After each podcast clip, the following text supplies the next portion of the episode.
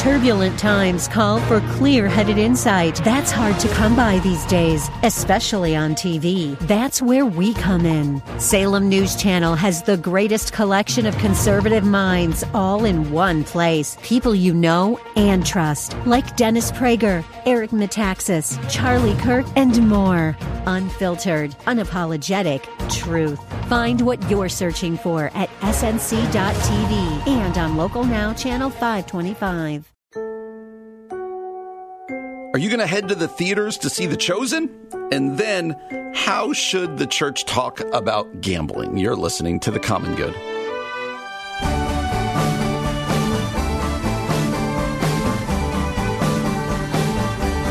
Happy Wednesday, friends. Welcome to The Common Good here on AM 1160 Hope for Your Life. My name is Brian Fromm. So glad to have you with us today on a Wednesday afternoon. If you have missed any of the shows this week, go get the podcast wherever it is you get your podcast. Just subscribe, rate, review.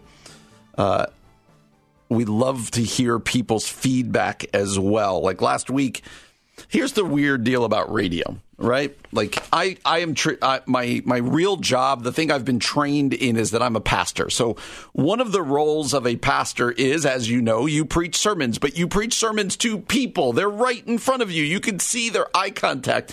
Or worse, you see them fall asleep as you're talking, and you know it's happening. Uh, little side note there. Sometimes I get really confused when people feel like they can see me, but I can't see them. I can see you sleeping. I can see you checking your phone. I can see you doing these things. Uh, but there's that immediate feedback loop. Radio doesn't do that. And so to hear back from you, like last week, I we, we talked about. Oh, I think it was after I talked about Wheaton College and that article that I that I was really frustrated about that talked about quote unquote Wheaton going woke, and uh, we talked about that once or twice last week. And I got heard back from people, got texts or Facebook messages from people, uh, and and that was really fun. Uh, and so, uh, all that to say, I'd love to hear back from you. You could do that on our Facebook, Twitter, Instagram page at Common Good Talk. Uh, you can leave a review on the podcast, whatever it is you want to do. We do appreciate it and we're glad that you are joining us today. All right. I went to the movies the other day with my daughter, my youngest daughter, Emily. She is 14 years old. And let me just proclaim myself dad of the year because I went and saw the new remake of Mean Girls. Uh, this is now a musical, and it was, all right, I'm going to make an admission. It was a ton of fun. Ton of fun. Uh, mean Girls is not going to win any Academy Awards. And if you go into it with that, you're like, okay, uh, this is great. But uh, what I didn't go see, but what has just been released in some theaters on February 1st, are the first three episodes of season four of The Chosen. You know of The Chosen. Everybody knows of The Chosen. I always feel like we were ahead of the game with The Chosen because way back when Ian was my co host, uh, we used to have Dallas Jenkins on every week. He would come into studio every single week. This was he was telling us about this thing that was about to come out called The Chosen. And I'm sure not even he could have imagined what it was going to do.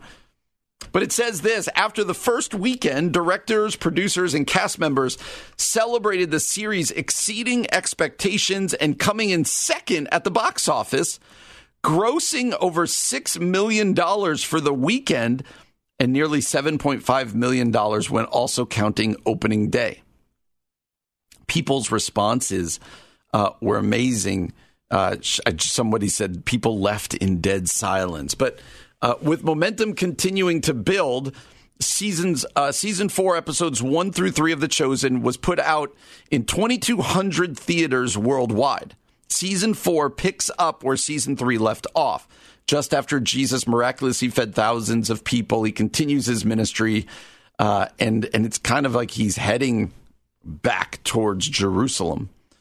Uh, so uh, Argylle had the top of this weekend with 18 million, but then came The Chosen. It topped The Beekeeper and Wonka and Migration. And so it's really fascinating. The creators of The Chosen released the first three episodes. Then episodes four through six will be in theaters later in February, followed by episodes seven and eight being available on February the 28th. Somebody else said this on Facebook. Just amazing. Great job, team. I cried 70 times, seven times. That's somebody who knows their Bible right there. Uh, and so, anyway, it's a phenomenon. It's a phenomenon. Dallas Jenkins has described season four as impactful as the story of Jesus' ministry continues to unfold on the big screen. There's a heaviness that grows as Jesus approaches the events of Holy Week. Like we've all wondered what's the chosen going to do with Holy Week, with getting there.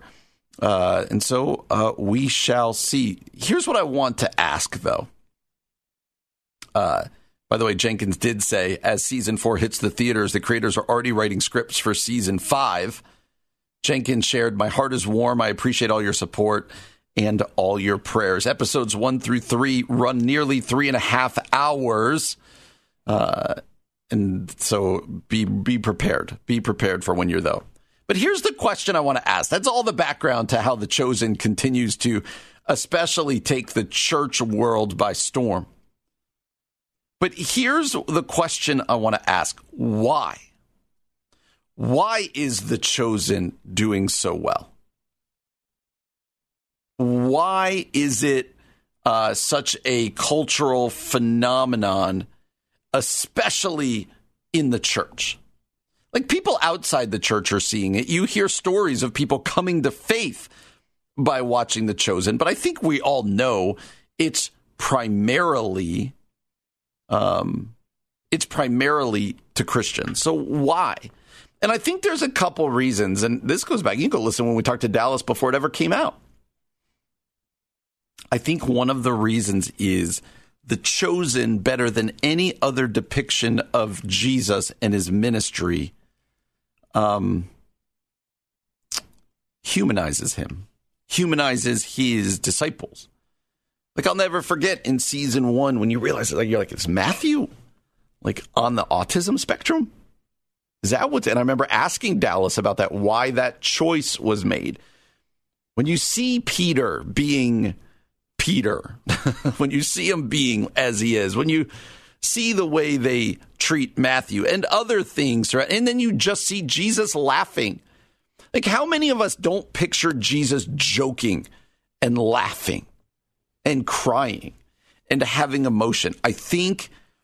Like, I think that's it. I don't think it's primarily, oh, this is a rejection of pop culture and people are, they need something wholesome to see. There's, there's an aspect to that but I don't think that's the primary. I really don't. I think it's the humanizing of Jesus uh, that people want to see here and that they're drawn to. And it's kind of transformational. Now, there's a danger to it. The chosen, while based on the Bible, is not the Bible. So Dallas and his other writers have taken some liberties. And they're very clear about that. It's an interpretation. So please know that when you go and see it. Don't let the chosen replace your Bible. Go in there and, and just be, you know, I think there's something to seeing a, a depiction of, of who Jesus was, what he did, and it, and it wakes up things in our faith. I think that's why people are drawn to it. So I would encourage you to go check it out if you haven't started The Chosen. Uh, go check out seasons one through three before you hit the theaters for season four.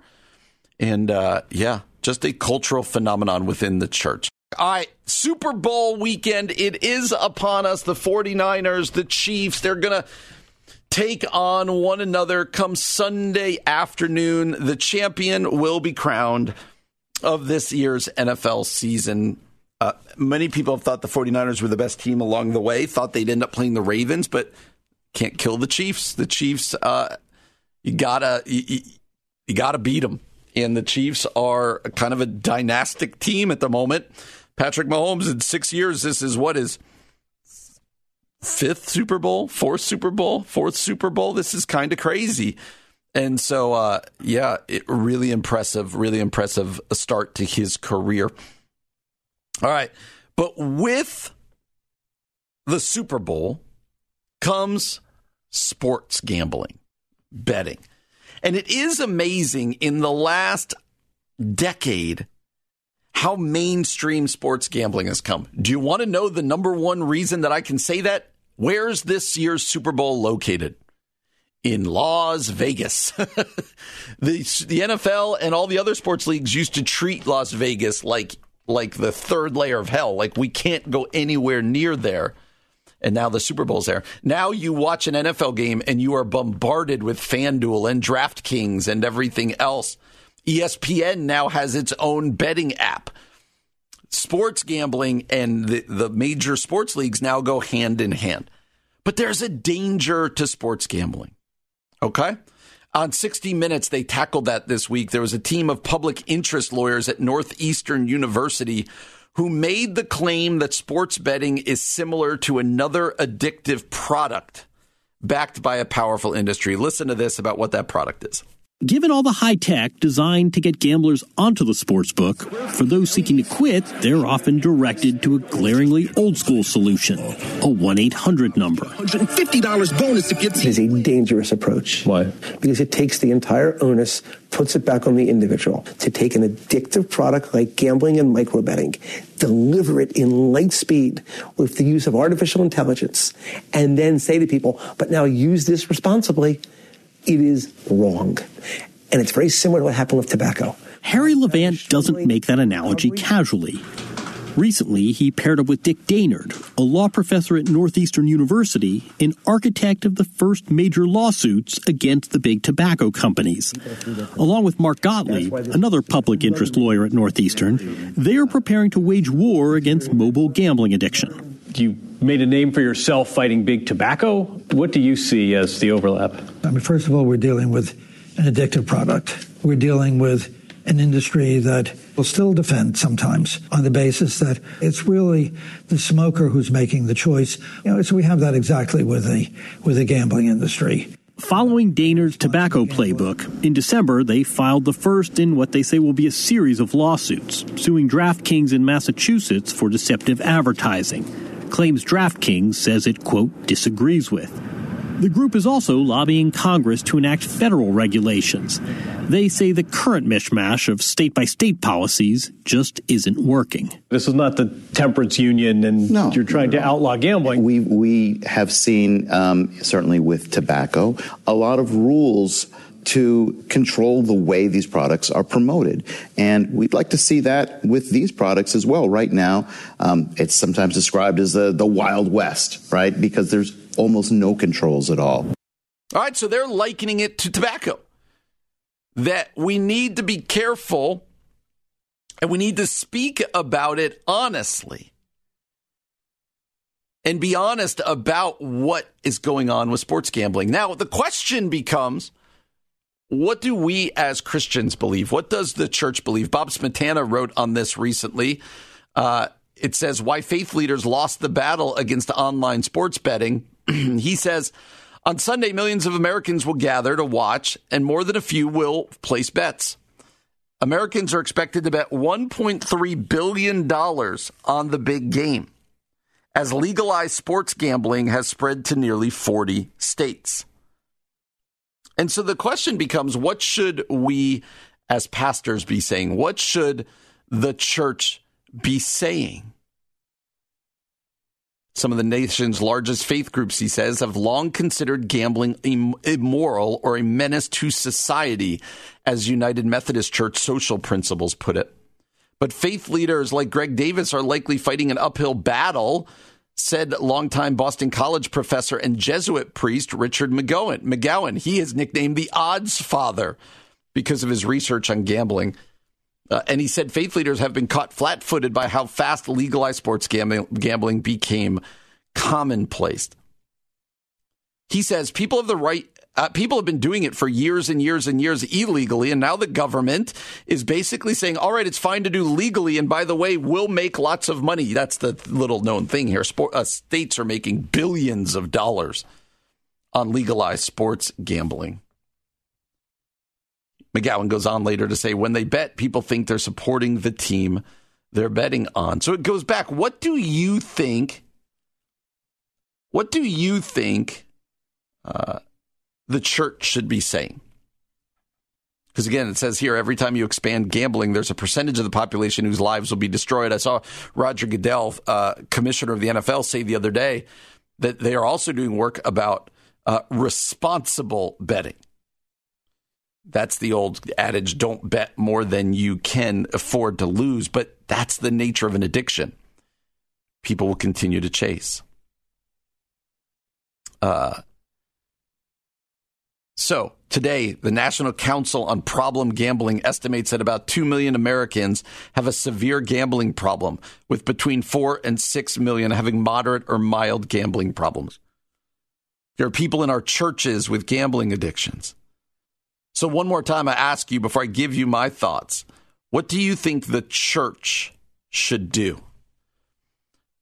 I think the talk here and likening it to gambling, liken, uh, likening it to smoking, likening it to alcohol is helpful for the church.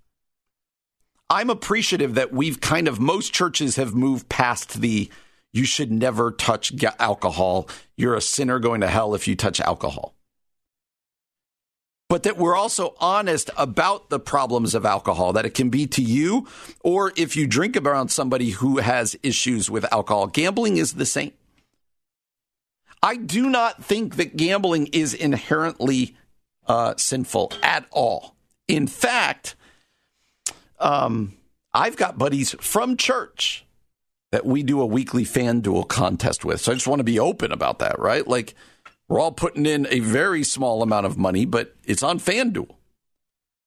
But we have to be honest that there are people who are susceptible to their lives being ruined by gambling. And we need to talk about that in our churches. The same way we talk about alcohol addiction, the same way we talk about smoking or drugs or sex or whatever else it might be. We need to be honest about the addictive nature of gambling. That just because it's legal doesn't mean that it's always beneficial. Just because it's legal doesn't mean that it's not detrimental to you and your family. So I think we need to take a measured approach. Says you want to make some bets, that's great. That's fine. It's legal. Do what you're going to do, but know the dangers. What does responsible gambling, like responsible drinking, look like? What does irresponsible and dangerous gambling look like? And be careful. Like, I don't think we need to go back to the days of fundamentalism of saying uh, to even roll a dice is going to send you to hell. It's not helpful. But it's also not helpful to pretend that just because it's legal, now it's all fine. Whatever is permissible isn't always beneficial. Think about that as we move into the Super Bowl this weekend. Jim Denison used to be a regular part of our show. He's kind of stepped back. He's, he's the guy's just so busy. He's doing other things that um, he's has a little bit less time to come on. We'd love to have him on again here in the new near future. But one of the things uh, that he does is he has something called the Denison Forum. That's his big deal, where he literally sends out a newsletter, a daily article every morning. I don't know how he does it. But the article on the other day, it might have been today or the other day, uh, really caught my eye because I knew that the drug problem in San Francisco in particular was bad but I didn't know it was this bad. Jim Denison writing here. The uh, headline says Drug addicts outnumber high school students in San Francisco. What has happened and why it matters. San Francisco, it says, he writes, is on the front pages this week as the 49ers seek to win their next Super Bowl, but the city is making news for tragic reasons as well. Uh, the San Francisco Chronicle headline San Francisco street horror only grows as drug overdose numbers spike. CNN reports drugs are sold out in the open in San Francisco's Tenderloin district. New York Post adds inside San Francisco's dens of death as liberal city faces drug crisis. And again from CNN, a mother was raising her son in a city she loved. Then San Francisco chose and stole her boy. One of those just tragic stories. And Denison goes on to write, Drug addicts now outnumber high school students in San Francisco. In an area a short walk from Union Square, the city's central shopping district, CNN reports that it's now commonplace to see people using and selling drugs. So, what happened? Well, in 2018, the drug overdose death rate in San Francisco roughly matched the natu- national average. Five years later, it's more than double the national average. Why? New York Times columnist reporter explains this. the culture has become more tolerant of people using drugs in San Francisco. When I asked people living on the streets why they are in San Francisco, the most common response was that they knew they could avoid the legal and social penalties that often follow addiction. Some came from as close as Oakland, believing San Francisco was more pervasive. Keith Humphreys, a drug expert, a drug policy expert at Stanford, uh, told this author that San Francisco, quote, is on the extreme of a pro drug culture. Activists in the cultures char- uh, argue for bodily autonomy, claiming that people have the right to put whatever they choose into their veins and their lungs. They say it's no one's business but the drug users. Advocacy groups want people to use drugs more safely arguing that abstinence is not always a realistic goal. Body autonomy advocates often cite the drug policies of British Columbia, a global leader in harm reduction. However, British Columbia set a record for overdose death rates last year. And uh, Denison is going to unpack this a little bit. But he quotes G.K. Chesterton's observation we, What we all dread most is a maze with no center. But that's where we are. That's where we are. Denison says Americans live in a post Christian nation. When your compass has no true north, it points wherever you want it to point, and you'll be lost and on your own. I appreciate this about Jim. He says, As I was praying about a biblical response for today's article, I was drawn to Psalm 36. David begins this way Transgression speaks to the wicked deep in his heart. There is no fear of God before his eyes. For he flatters himself in his own eyes that his iniquity cannot be found out and hated. The words of his mouth are trouble and deceit. He has ceased to act wisely and do good. He plots trouble while on his bed. He sets himself in a way that is not good. He does not reject evil. That's verses 1 through 6. But then David continues in verses 5, or 1 through 4. David continues in verses 5 through 6. Your steadfast love, O Lord, extends to the heavens, your faithfulness to the clouds. Your righteousness is like the mountains of God. Your judgments are like the great deep. Man and beast you save, O Lord. And Denison says, We Americans have a choice to make. We can persist in our post truth relativism, denying the word of God and choosing our will over his or we can seek and submit to God's word and will each day. We can ask what scripture says about the issues we face and then take every thought captive to obey Christ in 2 Corinthians 10:5. So what do we do with that? I'm grateful for Jim for raising the hard topic and trying to point us to scripture. But what is the church's response to that? Um yeah, what is our response? we have to be honest that there is a um, hmm, there is an epidemic and there is a problem. Uh, like this should break our heart. Like this isn't a political issue. It is a political issue, but it's not just a political issue. This is a human crisis issue. It reminds me, it's very different, but it also reminds me of the way we have asked people to think about the immigration crisis. There's policy, but then there's also compassion. And, and we as the church are meant to be the ones to show compassion, see everybody in the image of God. It can be hard to see people who are on the streets shooting up drugs or whatever as worthy of the respect that the Bible calls us to give. And so we need to do that. And then we need to ask, what is our nation going to do? What is our nation going to do to stop a drug epidemic? Who's going to stand up and say, you know what, this is lunacy? We can't be like this. This is lunacy. And then um, we have to do something about it. We need to be men and women who pray about this. The churches in San Francisco and other places need to stand up. And then the last thing I would say is this if you have kids, you need to be speaking about drugs. Like, this is not like just a San Francisco issue. Since COVID, we've seen in teenagers drug overdoses and drug abuse on an, uh, on an upwards trajectory. With things like fentanyl and other things, drugs are more dangerous now. And so we need to have honest conversations with our children. Don't pretend like, oh, my good kid would never do that.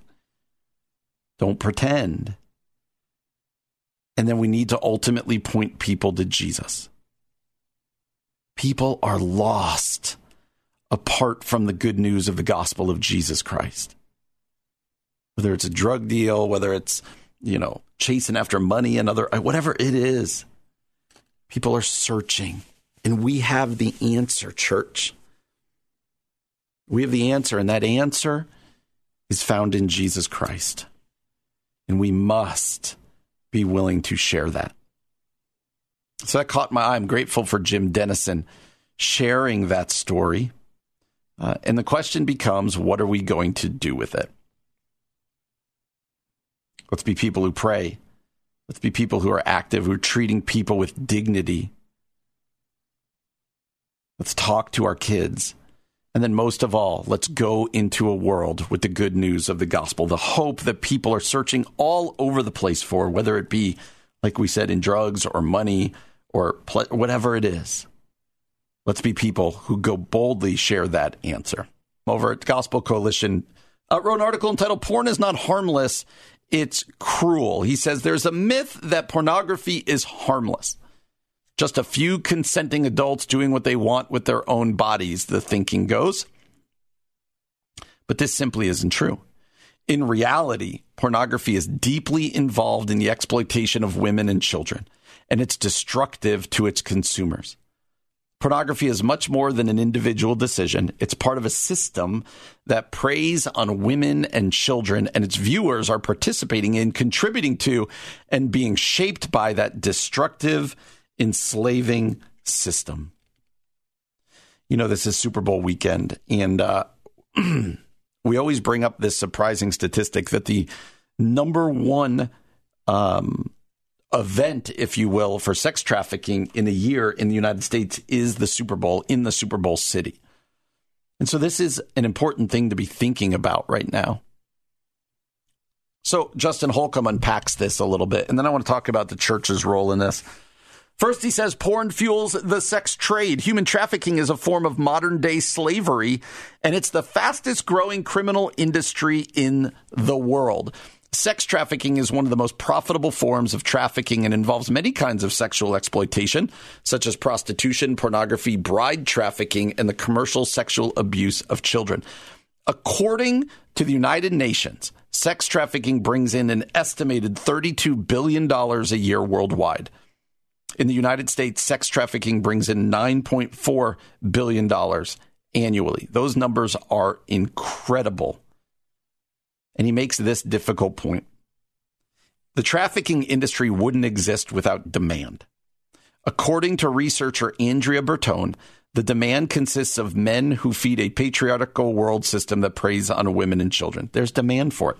The pornography industry that makes billions of dollars a year fuels the sex trade. Secondly, Justin Holcomb says pornography shapes sexual desires. It shapes the appetite. Says there's a few basic themes of pornography. Uh, it's that all women and all men want sex at all times.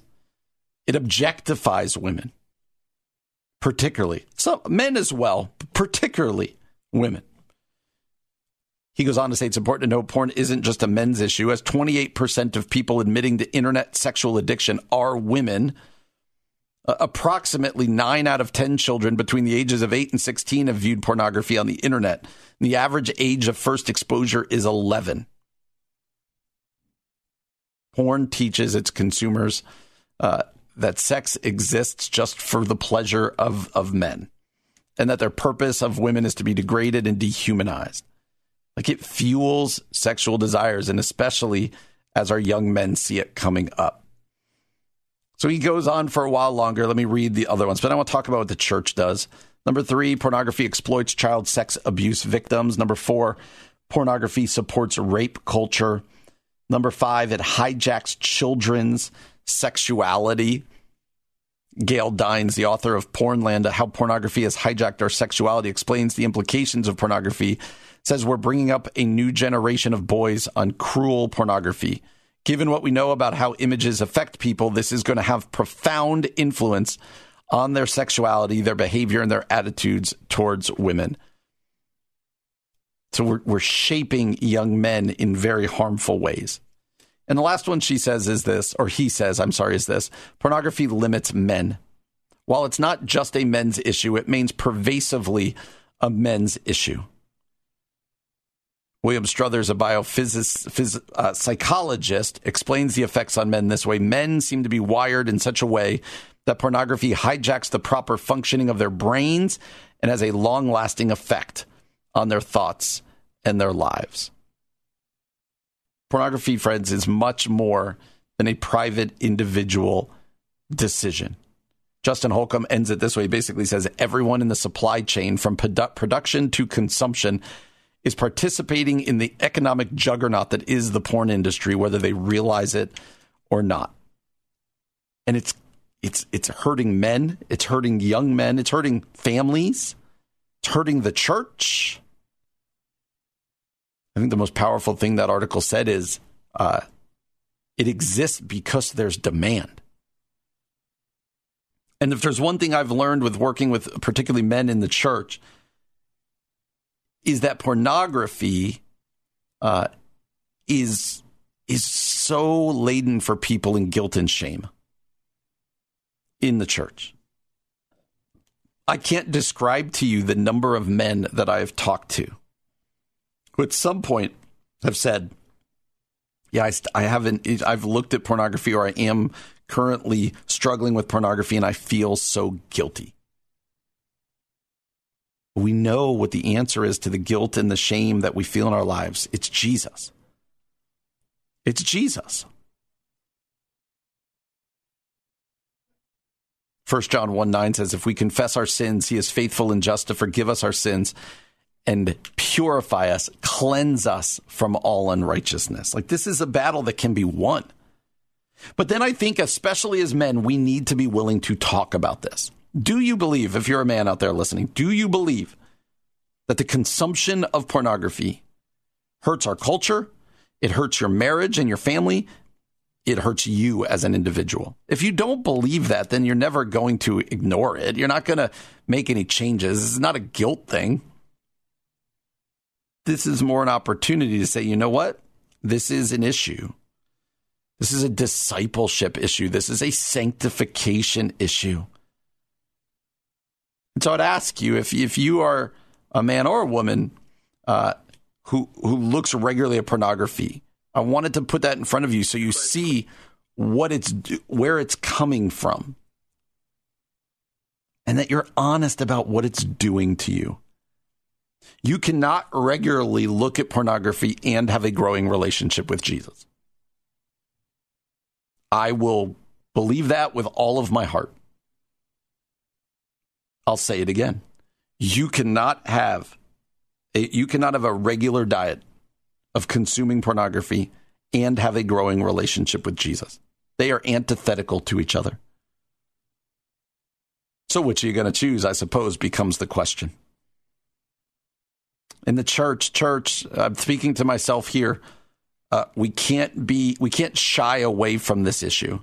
This is an issue we need to talk about and an issue that needs to be tackled head on. We've talked some hard topics today, so I wanted to end with some encouragement. We've talked about this pastor many times, actually, named Glenn Packiam. Uh, he is the lead pastor of Rock Harbor Church. He's also the author of The Resilient Pastor and The Intentional Year, amongst other things. Glenn Packiam, he asks this. He says, The question I'm going to play here for a second, but there's the question he's trying to answer. To whom are you going to give your one wild and precious life? Let's listen to what he says. The question is, To whom are you going to give your one wild and precious life? And the answer is, To the only one who's worthy of it. To the only one who's worthy of it. To the only one who deserves it all, who's worthy of it all. This is the truth. God's glory and your joy meet together in worship. The reason God invites us to offer him our whole life is not because he's an egomaniac who just tell me more about why you like me. He's no, he's saying, I made you and I know what makes you fully alive and it's worshiping me. Well, he says the answer is to the only one who is worthy of it. To the only one who's worthy of it. The only one who's worthy of it. Think about that. We give our lives, our attention to so many different things. But he says, when you think about what's your passion, I preached this week out of uh, Hebrews chapter 12 and talked about uh, running the race of life and focusing our eyes on Jesus. So, another way to ask this, Glenn Packiam saying, Where are you going to focus your eyes? Who are you going to give your life to? He says, The only one who deserves it, the only one who is worthy of it. But he, then he, start, he says, God's glory and your joy meet together in worship. The, he, he created us. He knows us more deeply, and he knows what makes us fully alive in Glenn Packiam's words there. And so the question that before us as we close out today is who are you going to give your life to? What do you do with your one, I love how he calls it, wild and precious life? That's a great question to ask. It's a foundational question uh, to ask. one of the re- replies on Twitter says, God redeemed you to restore you to the calling that he gave you when he made you. Like, here's the deal John chapter 10, Jesus says, I've come to bring you life and life to the full. I've come to give you abundant life. So many of us go about our days thinking of, fine, I'll follow Jesus. I'll get the fire insurance. I won't go to hell. I want to go to the good place. That's for eternity. So I'll give up my life now even if it makes my life worse now. But Jesus himself says, Jesus himself says, John chapter 10, verse 10, I've come so they may have life and have it to the full. I've come so that they may have abundant life. Do you believe that life of following Jesus is the life of abundance? Now, it may not be the abundance that we normally talk about. Lots of prosperity, right? This is where we get this wrong with the prosperity gospel. If I just follow Jesus, I'll be happy, healthy, and have lots of money. No, that's not what he's talking about. But do we believe that if we follow Jesus, we will have the abundance of joy and hope, purpose and meaning and life? That again, as Hebrews 12 says, that as we fix our eyes on Him and run the race that He has called out for us, do we believe that that's the life that matters? that that's the one of purpose. That he redeemed us to restore us to the calling that he gave us when he made us? Do we believe that he knit us together in our mother's womb, that he knows us more deeply than we could ever even know ourselves? And that he calls us his children. In Jesus Christ, we have been adopted into his family. Like all of these things taken together say that it's as I follow Jesus that it's as I fix my eyes on him that it's then that I have what I'm searching for. We talked earlier in the show today about the drug problem in San Francisco, and one of the things we said was like our heart should break at this because people in addiction and but also people who are workaholics and people uh, who are all sorts of whatever else. It's all about people looking for meaning. They're looking for what makes this life matter. They're looking for things that will fulfill them. And we know in Scripture that it's only in Christ and Christ alone that we are fulfilled, that we have meaning, that we have hope, that we have purpose. John chapter 10, verse 10, Jesus says, I have come so that they may have life and have it to the full, abundant life. So I'll end with this question Do you believe that abundant life, that hope, that joy, that purpose and meaning and abundance is found in Jesus or is it found in something else? The something else, that's idols. That's idol worship. Like if your idol is money, if you believe, no, I actually believe those things are found if I just had a little bit more money, then that's what you're going to chase with your entire life. You're going to fix your eyes on money and you're going to run that race. And you know what you're going to find? you're going to find that you never have enough money. Or maybe your idol is comfort. No, I'm going to give my entire life to setting it up so that I will have maximum amounts of comfort, a maximum amounts of leisure. Jesus told a parable about that of the guy who had to build an extra barn because he had so much stuff that he then put his feet up. And he's called a fool. Because here's what happens when you chase after comfort and leisure, something's going to happen that you can't control that makes life uncomfortable, right? Loss of health, loss of job, loss of something. We can't control everything. Maybe that's your idol is control. But Glenn Packiam there, I think so well says no, our worship is to be centered in the one who knows us, who created us, who calls us, who has redeemed us, and who promises that it's in him that we have life and life to the full. Do you believe it? That's the question I want to leave you with today. Do we believe that the ultimate life that we are to live, the best life that we could ever live, is running the race, eyes fixed on Jesus, faith remaining intact? Until that day when we cross the finish line and we hear, Well done, good and faithful servant. That's the prayer for my life, for my family, for my church. And that's what I want for all of you out there as well. We're glad that you joined us today. Come on back tomorrow again from 4 until 6. Until that, we hope that you have a great evening. My name is Brian Fromm.